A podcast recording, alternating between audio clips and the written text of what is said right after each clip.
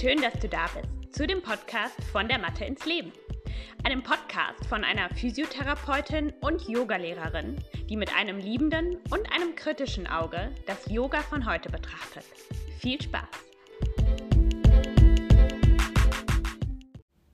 Hallo und herzlich willkommen. Schön, dass du da bist zu einer neuen Folge in meinem Podcast von der Mathe ins Leben. Es ist super heiß draußen. Es gibt so viel Sonne in den letzten Tagen, ähm, dass ich schon fast ein bisschen genug davon habe. Aber ich dachte, auch inspiriert durch den Workshop, an dem ich am Wochenende war, ähm, ich möchte hier einmal über den Sonnengruß sprechen. Denn ich habe das Gefühl, ich habe noch nie eine Podcast-Folge so direkt über den Sonnengruß gemacht. Und er ist ja einfach, ich sag mal, ein Herzstück unserer yogischen Praxis. Wenn man eine Yoga-Ausbildung gemacht hat oder Yoga praktiziert, dann hat man in den allermeisten Fällen schon mal vom Sonnengruß gehört und ihn wahrscheinlich auch schon mindestens einmal praktiziert. Und ich finde, dass ich meine Arbeit und meine Sichtweise auf das Yoga an dieser Bewegungsabfolge, dem Sonnengruß, eigentlich ganz schön deutlich machen kann. Und das möchte ich hier heute einmal tun. Wir werden Stück für Stück durch den Sonnengruß gehen und ich werde meine persönliche Meinung dazu, beziehungsweise meine Ideen, wo man hinschauen kann, mit dir teilen. Und das mache ich auch, weil ich natürlich gerade viele E-Mails erhalte über meine Ausbildung. Im Januar 2024 startet die nächste Runde für die 300 Stunden Ausbildung. Und ihr hört alle hier meinen Podcast und ähm, ihr habt vielleicht auch schon mal ähm, irgendeinen eine Fortbildung bei mir besucht oder meine, mein Webinar gesehen auf meiner Webseite, was man kostenlos ansehen kann. Ähm, ihr habt schon so eine Idee von meiner Arbeit, aber ich glaube, dass ähm, so eine Beschreibung des Sonnengrußes auch nochmal ganz hilfreich sein kann, ähm, um zu sehen, was denn mein Ansatz ist und ob das mit dir resoniert und ob es für dich sinnvoll ist, mh, mm, bei der 300-Stunden-Ausbildung dabei zu sein, ob das für dich passt, ob du diese Dinge lernen möchtest. Ich bin natürlich von meiner 300-Stunden-Ausbildung überzeugt. Sonst würde ich sie nicht anbieten und ich bekomme super gutes Feedback von den Teilnehmerinnen, ähm, weil es einfach nochmal so eine ganz andere Perspektive ist. Und wenn das etwas ist, wonach du suchst, dass du kritisch das Yoga betrachtest und eben die neuesten, ähm, ja, oder einfach eine, eine moderne Note dem Ganzen geben möchtest und dich wirklich fragt, macht das Sinn, was ich hier unterrichte? Was möchte ich weitergeben? Ähm, dann bist du herzlich willkommen. Schaut gerne ähm, unten in den Show Notes auf meiner Webseite vorbei, da siehst du alle Inhalte über die 300 Stunden Ausbildung. Ähm, und diese Podcast-Folge soll dir auch nochmal helfen, so ein bisschen zu verstehen, was kann man denn bei mir lernen? Unter anderem natürlich. Okay, lasst uns starten und wir beginnen vorne an der Matte. Und wenn du gerade die Möglichkeit hast, dann geh gerne auf die Matte, hör mir zu und probier die Dinge aus, über die ich spreche. Falls du irgendwo unterwegs bist und das gerade nicht möglich ist, kannst du natürlich auch einfach nur zuhören. Okay, wir stehen am Anfang der Matte. Und so simpel wie es sich anhört, so komplex kann es sein. Denn auch hier gibt es viele Dinge, die mh, mm, nicht unbedingt klar sind oder einheitlich sind. Für mich ist es ganz, ganz wichtig, dass wenn wir am Anfang der Matte stehen, wir so stehen, dass wir gut geerdet sind und dass unser System dem einem natürlichen Stand recht gleichkommt. Deswegen sehe ich komplett davon ab, die Füße mh, hm, ganz zusammenzunehmen oder auch die Fußaußenkanten parallel zu stellen. Denn ein natürlicher Stand ist meistens mit einer leichten Außenrotation der Hüften verbunden. Das heißt, die Zehen zeigen so leicht nach außen. Und es ist auch einfach so, dass unsere Hüften nicht immer links und rechts gleich sind. Das heißt, es kann sein, dass mein rechter Fuß so fünf Grad mehr Außenrotation braucht als mein linker. Und das ist der Stand, in dem ich zu Hause bin. Und wenn ich bewegen möchte, wenn ich meinen Körper gut ausrichten möchte, dann bedeutet das für mich als Yoga-Therapeutin vor allen Dingen, dass ich auch so stehen kann, wie mein System gerne stehen möchte.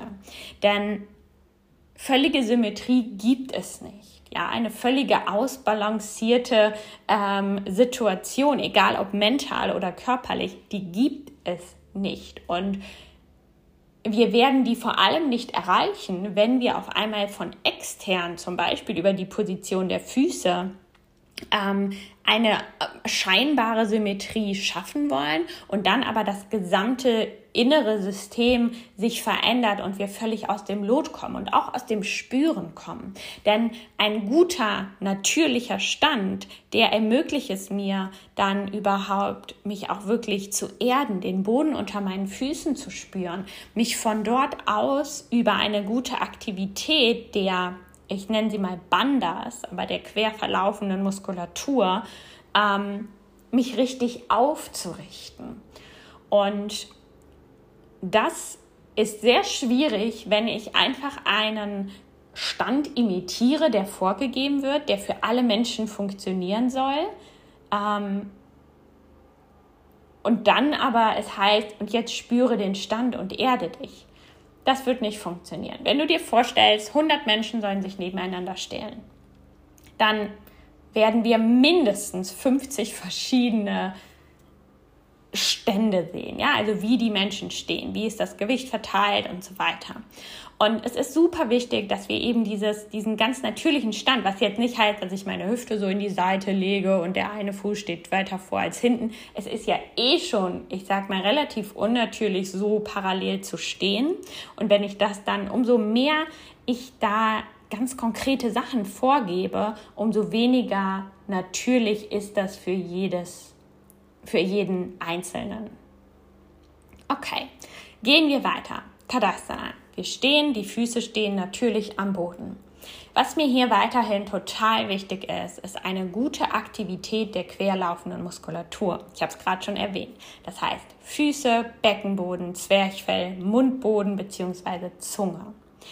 Und das heißt nicht, dass ich jetzt meinen Beckenboden total anspanne oder meine Zunge nach oben gegen den Daumen presse, Gaumen presse, sondern ich möchte meine Fußmuskeln aktivieren, sodass ich mm, in einer gewissen Schwingung zum Boden stehe. Es ist was ganz anderes, ob ich am Boden stehe und in Richtung Boden sinke oder ob ich am Boden stehe und nach oben hin mich aufrichte. Ja, das heißt, mein Fußgewölbe richtet sich auf und darüber automatisch eben auch die anderen Muskeln, die mit den Füßen in Verbindung stehen. Ganz, ganz wichtig. Und diesen, diese Kraft und Gegenkraft zu spüren, ist für mich die größte Qualität in Tadasana.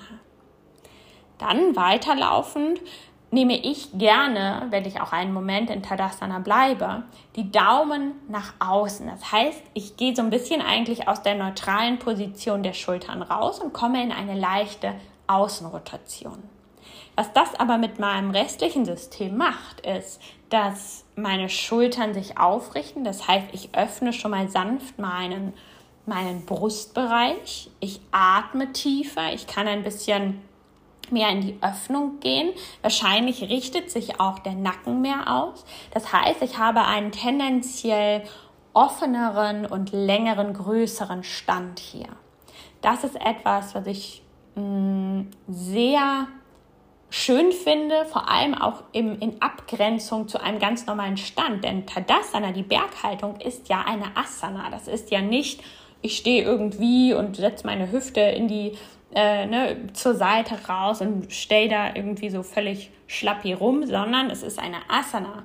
Und ich möchte über die Füße aufbauen. Ich möchte durch diesen kleine, diese kleine Außenrotation der Daumen zu den Seiten ähm, mein System, meinem System zeigen, hey, ich stehe hier zwar, das machen wir öfters, aber gleichzeitig bin ich aktiv auf eine andere Art und Weise, ich atme anders und ich bin präsenter in diesem Moment. Okay, gehen wir weiter. Wenn du die Daumen so nach außen rotiert hast, ist das natürlich eine super Möglichkeit, um dann über die Seiten die Arme anzuheben, ähm, um weiter zu fließen. Hierbei ist es mir besonders wichtig, dass die Schulterblätter einfach ganz natürlich mitfließen können. Wir sehen hier oft zwei Extreme. Das eine Extrem ist, die Schulterblätter ziehen weit mit nach oben in Richtung Ohren. Es wird ganz fest und verspannt im Nacken. Oder ähm, die Übenden versuchen, die Schulterblätter bewusst nach unten zu ziehen. Beides wollen wir vermeiden. Wir möchten, dass die Schulterblätter natürlich mitfließen. Das heißt, die gehen in eine Außenrotation. Die Schultern, der Schultergürtel hebt sich leicht nach oben an. Das ist völlig in Ordnung. Wir brauchen diesen Raum für die große Bewegung der Arme. Und gleichzeitig haben wir aber so wenig Spannung wie möglich oder nötig im Schultergürtel. Was jetzt hier auch ganz häufig passiert in dieser initialen Streckung aus Tadasana heraus, ähm, ist eine Rückbeuge, vor allem im unteren Rücken.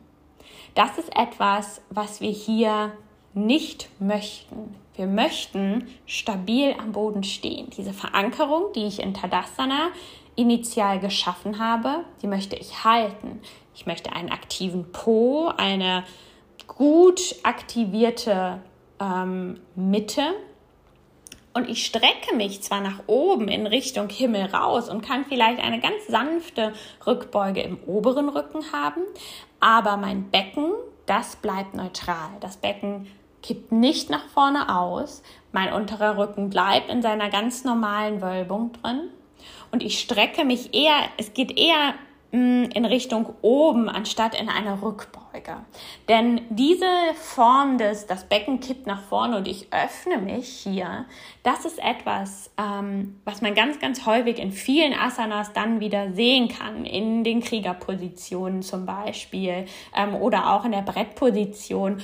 Und das ist etwas, was ganz viel Qualität und Stabilität aus den Asanas rausholen kann. Das heißt, wir wollen, die Füße sind immer noch aktiv, die schieben in den Boden, Kraft und Gegenkraft, das Becken ist neutral, ich habe eine gute Kontrolle und die Arme strecken nach oben und hier kann man dann sanft öffnen.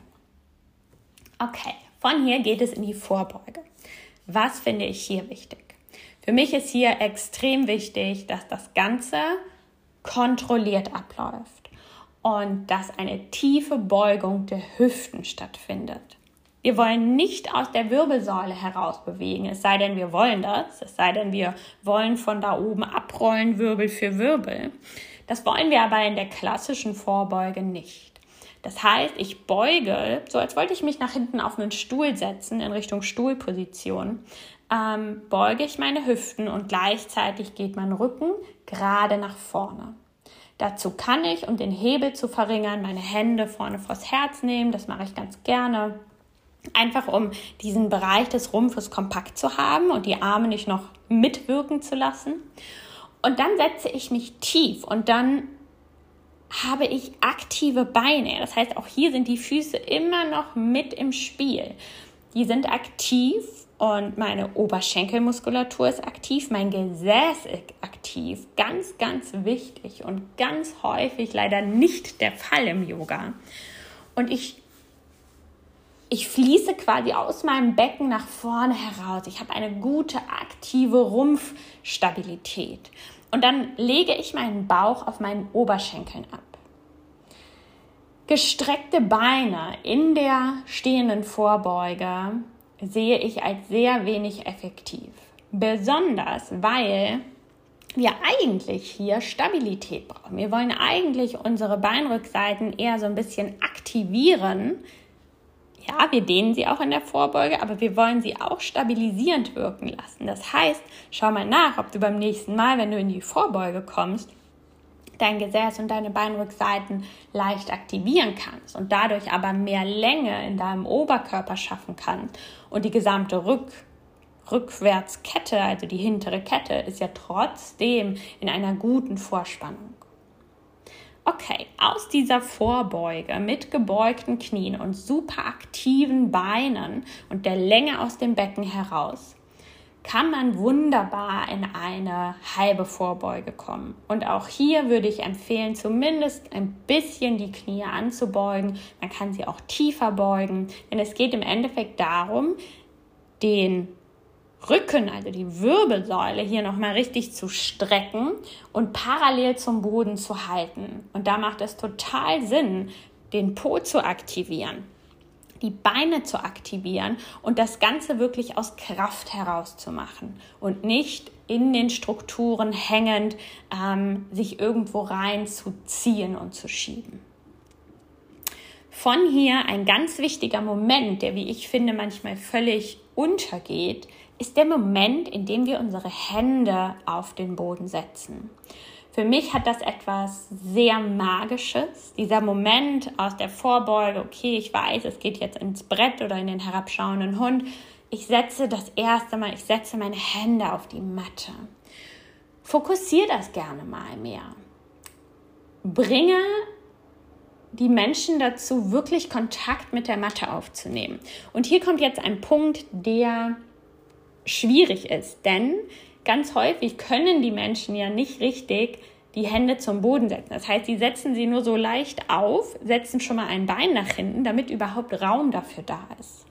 Und hier, das ist auch etwas, was ich in einer Ausbildung unterrichte, finde ich es sehr schön, den Sonnengruß auch mal in einem breiten Stand, Stand zu üben. Das heißt, wenn ich von oben komme, ich ziehe die Arme nach oben und dann setze ich mich in eine aktive Kniebeuge. Das heißt breiter Stand und ich setze mich wie in so eine Kniebeuge rein, anstatt die stehende Vorbeuge zu machen. In diesem Akt, in der aktiven Kniebeuge, habe ich die gleichen Qualitäten. Ich habe eine ähm, tiefe Beugung in den Hüften, ich habe den langen Rücken, die Körperrückseite ist nicht ganz so gedehnt, aber auf jeden Fall ist da eine Spannung auch da. Und ich habe zwischen meinen Beinen Platz, meine Hände auf den Boden zu setzen. Und es ist so viel zugänglicher für die meisten Menschen. Und dieser Moment, dass man wirklich die Hände auf den Boden setzt, diesen Kontakt spürt, Gewicht darauf verlagert, ist sehr viel präsenter auf einmal. Denn was macht den herabschauenden Hund und das Brett und ähm, all diese Asanas, die danach kommen, was, was macht die so herausfordernd? Naja, dass wir auf unseren Händen stehen, dass wir am Boden sind auf einmal. Denn das ist etwas, was uns als Menschen nicht so natürlich kommt. Und da finde ich es super relevant, diesen Moment, dass die Hände den Boden berühren, wirklich zu spüren, den Kontakt da aufzunehmen, so wie wir es in Tadasana mit den Füßen gemacht haben. Auf einmal sind meine Hände hier die Hauptvertreter auf der Matte und das sollten wir wirklich mh, mm, ganz, ganz bewusst machen. Und dafür ist eine breiter Stand und eine tiefe Kniebeuge total schön als Variation zum klassischen Sonnengruß um das möglich zu machen. Okay, von hier, wir nehmen jetzt mal die Variation, dass wir von hier in die Brettposition steigen. Ich stehe auf meinen Händen, ich komme in die Brettposition. Entweder ich springe von hier, auch das ist aus der tiefen Hocke sehr viel zugänglicher. Also das heißt tiefe Hocke, der, die aktive Kniebeuge und dann die Hände zum Boden, was so ein bisschen mehr einer tiefen Hocke gleicht, weil meine Beine breit auseinander sind. Und von hier kann ich jetzt wunderbar nach hinten in die Brettposition springen. Es gibt tatsächlich ähm, Studien, und das habe ich jetzt am, auf dem Workshop gelernt, die gemessen haben, ob der Sprung ins Brett mehr Aktivität in oder mehr mh, mm, Kraft, Kräfte in die Schulter bringt, als jetzt ähm, das Springen ins Chaturanga und da gibt es keinen Unterschied. Manchmal wird ja gesagt, dass der Sprung ins Brett zu hart ist und dass das ähm, eine zu große Belastung für die Schultergelenke darstellt. Das konnte aber nicht bewiesen werden. Das heißt, es ist völlig okay, auch in die Brettposition zu steigen, anstatt, wenn es nicht möglich ist, direkt ins Chaturanga zu springen, das heißt in das Brett mit gebeugten Armen. Okay, kommen wir zum Herzstück des Sonnengrußes und zum Herzstück dieser kritischen Betrachtung, nämlich Chaturanga Abdog bzw. ein Vinyasa. Dieser Teil des Sonnengrußes, äh, in dem wir quasi ähm, im klassischsten Sinne durch Chaturanga Abdog herabschauender Hund fließen, nennt man ja Vinyasa. Mm. Und hier bin ich sehr, sehr kritisch. Einmal durch meine Ausbildung bei der Awakening Yoga Academy, ähm, aber auch durch meine Aus äh, durch, durch Lehrerinnen, mit denen ich geübt habe, Lara Heimann ähm, und auch durch mich als mein, mit meiner Erfahrung als Yogalehrerin, was ich sehe, ähm, wie schlecht das Vinyasa im Durchschnitt praktiziert wird, umgesetzt wird und wie viel mehr Qualität man durch einfache Veränderungen da reinbringen kann. Okay, sprechen wir erstmal über das Thema Chaturanga. Ein Problem, was es gibt, ist, dass wir immer nur zum Boden sinken, aber uns nie hochdrücken.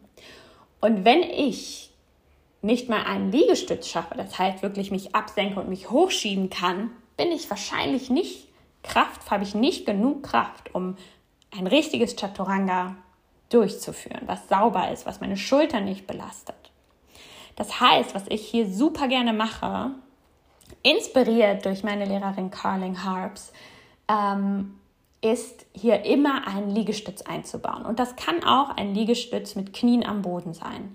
Aber es ist total wichtig, dass dieses Chaturanga, was ja sehr kraftvoll ist, was viel Kraft von einem verlangt, auch tatsächlich ähm, kraftvoll ausgeführt wird. Und ganz häufig sehe ich, wie man einfach nur mit der Schwerkraft nach unten geht, völlig kollabiert in den Schultern und einfach nur will, dass es zu Ende ist.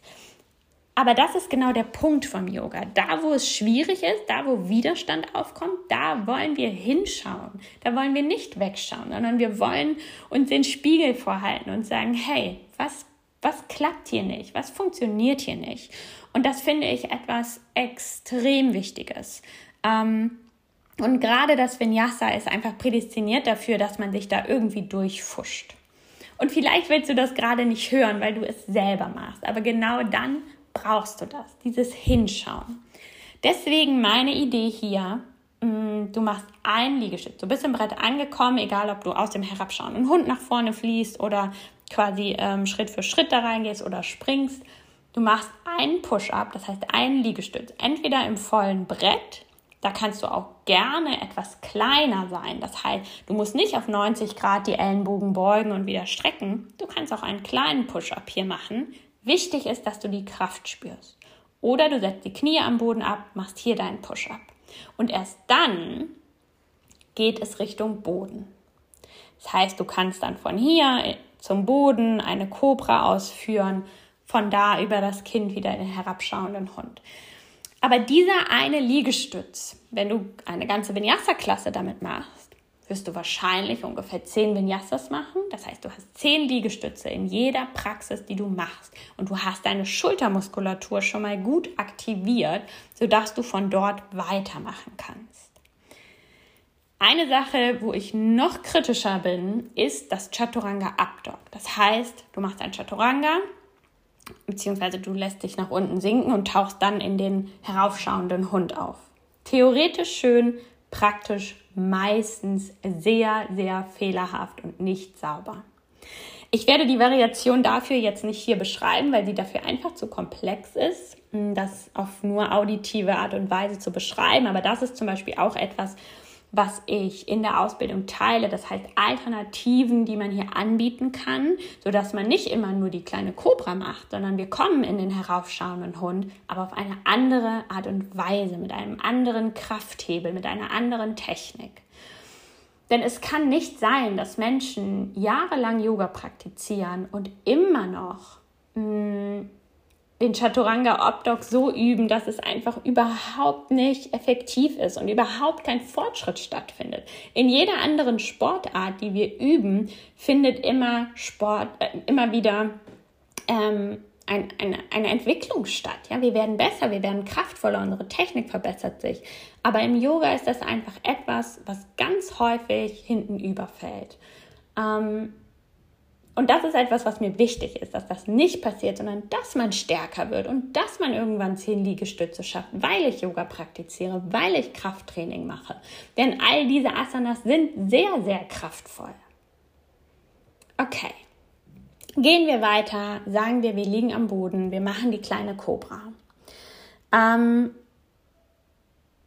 ich möchte nicht so viel über die kleine Cobra sprechen, die ist wunderbar. Wenn man die gut kraftvoll ausführt, ähm, finde ich das sehr, sehr schön. Eine Möglichkeit, wie man die kleine Cobra so ein bisschen bewusster üben kann, finde ich, ist, wenn man die Hände wie so zwei Zelte links und rechts aufstellt, sich dann nach oben in die Cobra bringt und dann hier versucht zu halten und dann mal beginnt, einzelne Finger zu lösen, sodass man vielleicht irgendwann nur noch auf drei oder zwei Fingern steht. Und so kann man eben merken, wie viel Gewicht trage ich denn auf meinen Händen und wie viel Gewicht ähm, beziehungsweise wie viel Kraft wendet denn eigentlich mein Rücken auf, um mich hier zu tragen? Wie hoch kann ich denn hier eigentlich kommen? Das sind Dinge, die man auch immer wieder mal bei sich selbst und den SchülerInnen hinterfragen sollte ähm, um zu schauen, okay, was machen wir hier eigentlich? Was ist das Ziel von dieser Cobra? Und ähm, bin ich denn da auf dem richtigen Weg, dieses Ziel zu verfolgen? Eine andere sehr schöne Variante finde ich die Heuschrecke, die ich sehr gerne nutze. Das heißt, anstatt ähm, Brettposition zum Boden, kleine Cobra, mache ich gerne Brettposition, Einliegestütz zum Boden, Heuschrecke. Wir haben so viel mehr Kraft auf einmal da drin. Wir bauen Kraft auf und das ist genau das, was wir für die yogische Praxis, also nicht nur den Sonnengruß, sondern auch die etwas fortgeschritteneren Asanas brauchen. Wir brauchen Kraft in den Armen, wir brauchen Kraft im Rücken und so können wir das mit viel Wiederholung in jedem Sonnengruß aufbauen. Okay, kommen wir von hier in den herabschauenden Hund. Ich könnte natürlich hier an noch viel mehr Stellen über andere Sachen reden, aber ich glaube, dass das auch ganz schön anstrengend ist, überhaupt sich diese einzelnen Asanas vorzustellen und mir zu folgen. Deswegen möchte ich jetzt noch über zwei Dinge sprechen. Über den herabschauenden Hund und dann den Schritt nach vorne. Herabschauender Hund. Ich komme hier an und was brauchen wir hier? Was wollen wir hier? Wir wollen eine schöne Linie, eine schöne Spannung der Rückseite schaffen wir wollen Kraft in den Armen, wir wollen Kraft im Rumpf und wir wollen den Hund als eine, ich sag mal, transformierende Position sehen. Wenn wir jetzt im Vinyasa-Yoga sind, beziehungsweise im Sonnengruß, dann ist es ja so, dass wir den herabschauenden Hund einmal, wir haben ja die, die A- und die B-Version ähm, des Sonnengrußes, aber ich will gar nicht so sehr in diese Details gehen, sondern mehr darüber sprechen, was ist der Unterschied zwischen dem Hund als transformierende Position, das heißt als Position, die mich von A nach B bringt, in diesem Fall von der Kindeshaltung nach vorne zum Anfang der Matte oder wenn ich den herabschauenden Hund halte, fünf Atemzüge. Gehen wir erstmal von der ersten Version aus. Das heißt, ich will eine transformierende Aktion hier machen dann brauche ich gebeugte Knie. Ich brauche meine Fersen eher weg vom Boden. Ja, ich bin so allzeit bereit zu springen. Ich habe einen guten Schub meiner Hände in den Boden und einen aktiven Rumpf. Ganz, ganz wichtig, das für sich klar zu haben. Was will ich denn hier mit diesem Hund erreichen? Möchte ich von hier ins Brett fließen? Möchte ich nach vorne zum Anfang der Matte springen? Oder möchte ich halten im Hund? Wenn ich halte im Hund, dann möchte ich mit den Händen in den Boden schieben und gleichzeitig eine Außenrotation der Arme. Das ist ja auch etwas, worüber immer wieder gestritten wird. Und ich glaube, es wird so viel darüber gestritten, weil es eben nicht das eine oder das andere ist, sondern es ist ein Mittelweg. Wenn ich jetzt ganz stark in die Hände schiebe und so stark schiebe, dass meine Schultern in Richtung Ohren kommen, dann bin ich natürlich eng im Schultergürtel. Ich möchte aber auch nicht meine Schulterblätter total entspannen und Richtung Becken nach oben ziehen lassen, denn ich will ja schieben. Ja, also diese lange Linie, die schaffe ich ja auch, indem ich mich wirklich wegschiebe vom Boden. Und diese Aktion, falls du die noch nicht so eindeutig machst, dann mache das. In deinem Hund solltest du immer die Hände richtig in den Boden schieben mit dem Gedanken, ich schiebe mich weg vom Boden nicht unbedingt 100% alles geben, sondern so 60 bis 70% von dem, was geht. Und dann hast du noch so ein bisschen Raum, um deine Oberarme nach außen zu rotieren. Das sind die zwei Aktionen, die ich in der oberen Extremität mache. Gleichzeitig möchte ich neutral, relativ neutral in meiner Wirbelsäule sein. Das bedeutet, ich hänge nicht durch wie eine Hängematte. Ich öffne nicht meine Rippen einfach bis nichts mehr geht und bin in der Rückbeuge, sondern ich schließe meine Rippen, ich habe eine gute, angemessene Aktivität im Rumpf und ich schiebe mich raus. Das Becken möchte tendenziell gerade nach oben Richtung Decke. Und von dort habe ich ja dann den anderen Teil meines Dreiecks, das heißt meine Beine. Und die beuge ich so stark in den Knien, wie es mir möglich ist, mein Becken neutral zu halten. Ich möchte nicht so weit strecken in den Beinen, dass quasi die Beinrückseiten oben an meinem Becken ziehen. Ja, das Becken bleibt neutral.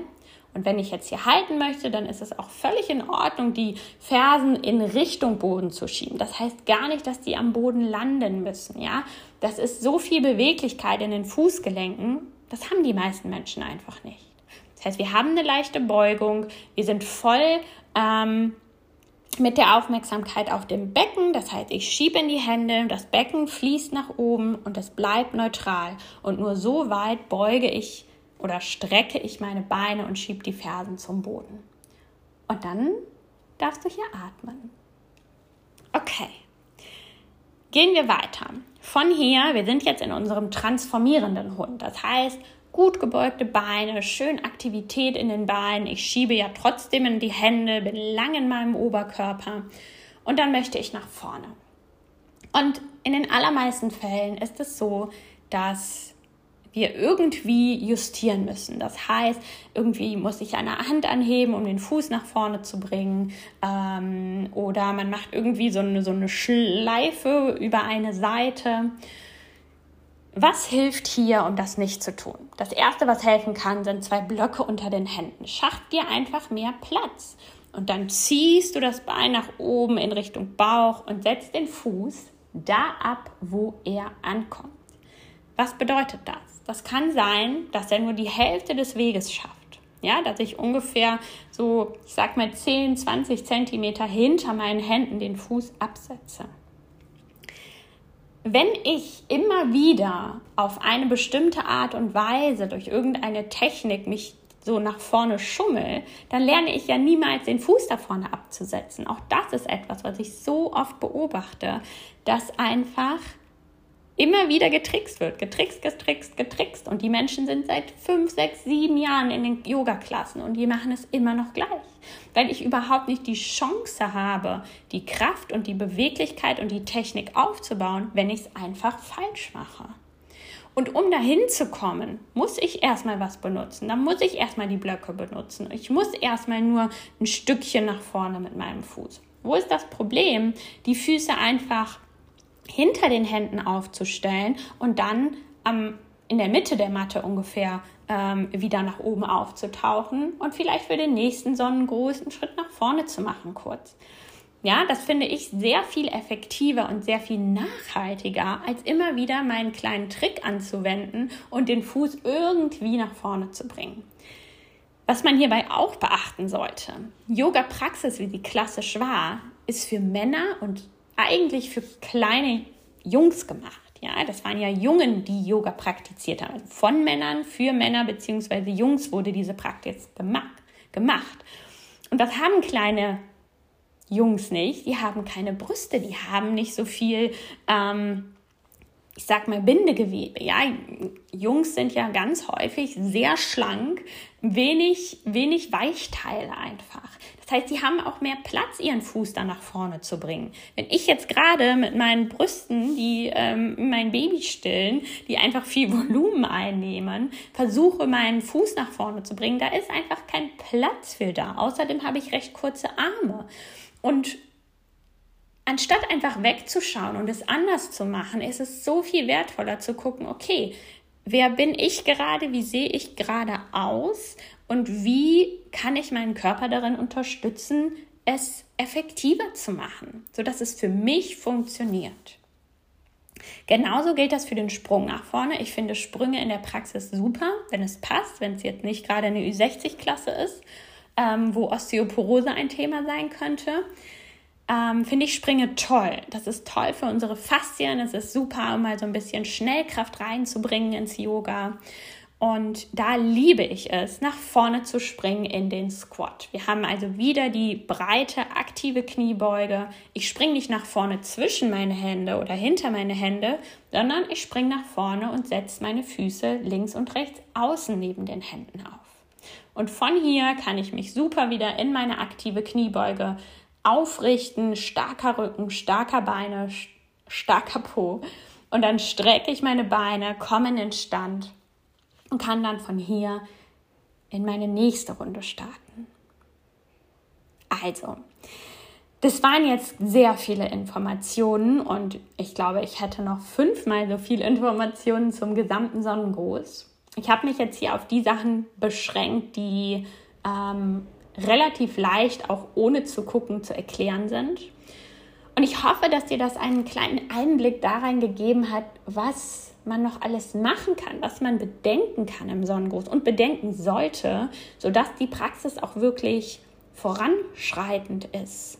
Nicht, weil ich sage, wir müssen immer besser werden, aber ähm, es ist auch nicht okay, es immer wieder gleich falsch zu machen, denn das ist genau das, was Yoga ja nicht möchte dass wir unehrlich zu uns selber sind und dass wir ähm, ja einfach auch mh, mm, unachtsam mit uns sind und gewaltfrei sind. Ja, Ahimsa spielt hier auch eine Rolle, wie ich finde, dass wir auch gucken, wie kann ich das denn durchführen, sodass es meinem Körper zumindest nicht schadet. Okay, Falls du sagst, boah, spannend, finde ich total cool diesen Ansatz und ich möchte mehr dazu lernen, dann schau unbedingt auf meiner Webseite vorbei. Du kannst sowohl in meiner Videothek mit mir lernen, ähm, als dich auch noch für meine 300-Stunden-Ausbildung anmelden. Das sind zwölf Module, in denen wir uns super intensiv genau mit solchen Themen auseinandersetzen. Das ist natürlich nur ein kleiner, kleiner Ausschnitt dessen. Ähm, aber wenn du da Lust drauf hast und Lust hast, einfach deine eigene Praxis oder auch deinen Unterricht auf ein neues Level zu bringen, dann freue ich mich total, wenn du dabei bist, wenn du mir eine E-Mail schreibst, wenn du Fragen hast. Und ähm, ja, vielen Dank, dass du hier warst, dass du zugehört hast. Wenn du magst, geh direkt auf die Matte und probier alles aus, worüber ich heute gesprochen habe. Und ansonsten hören wir uns nächste Woche wieder. Tschüss.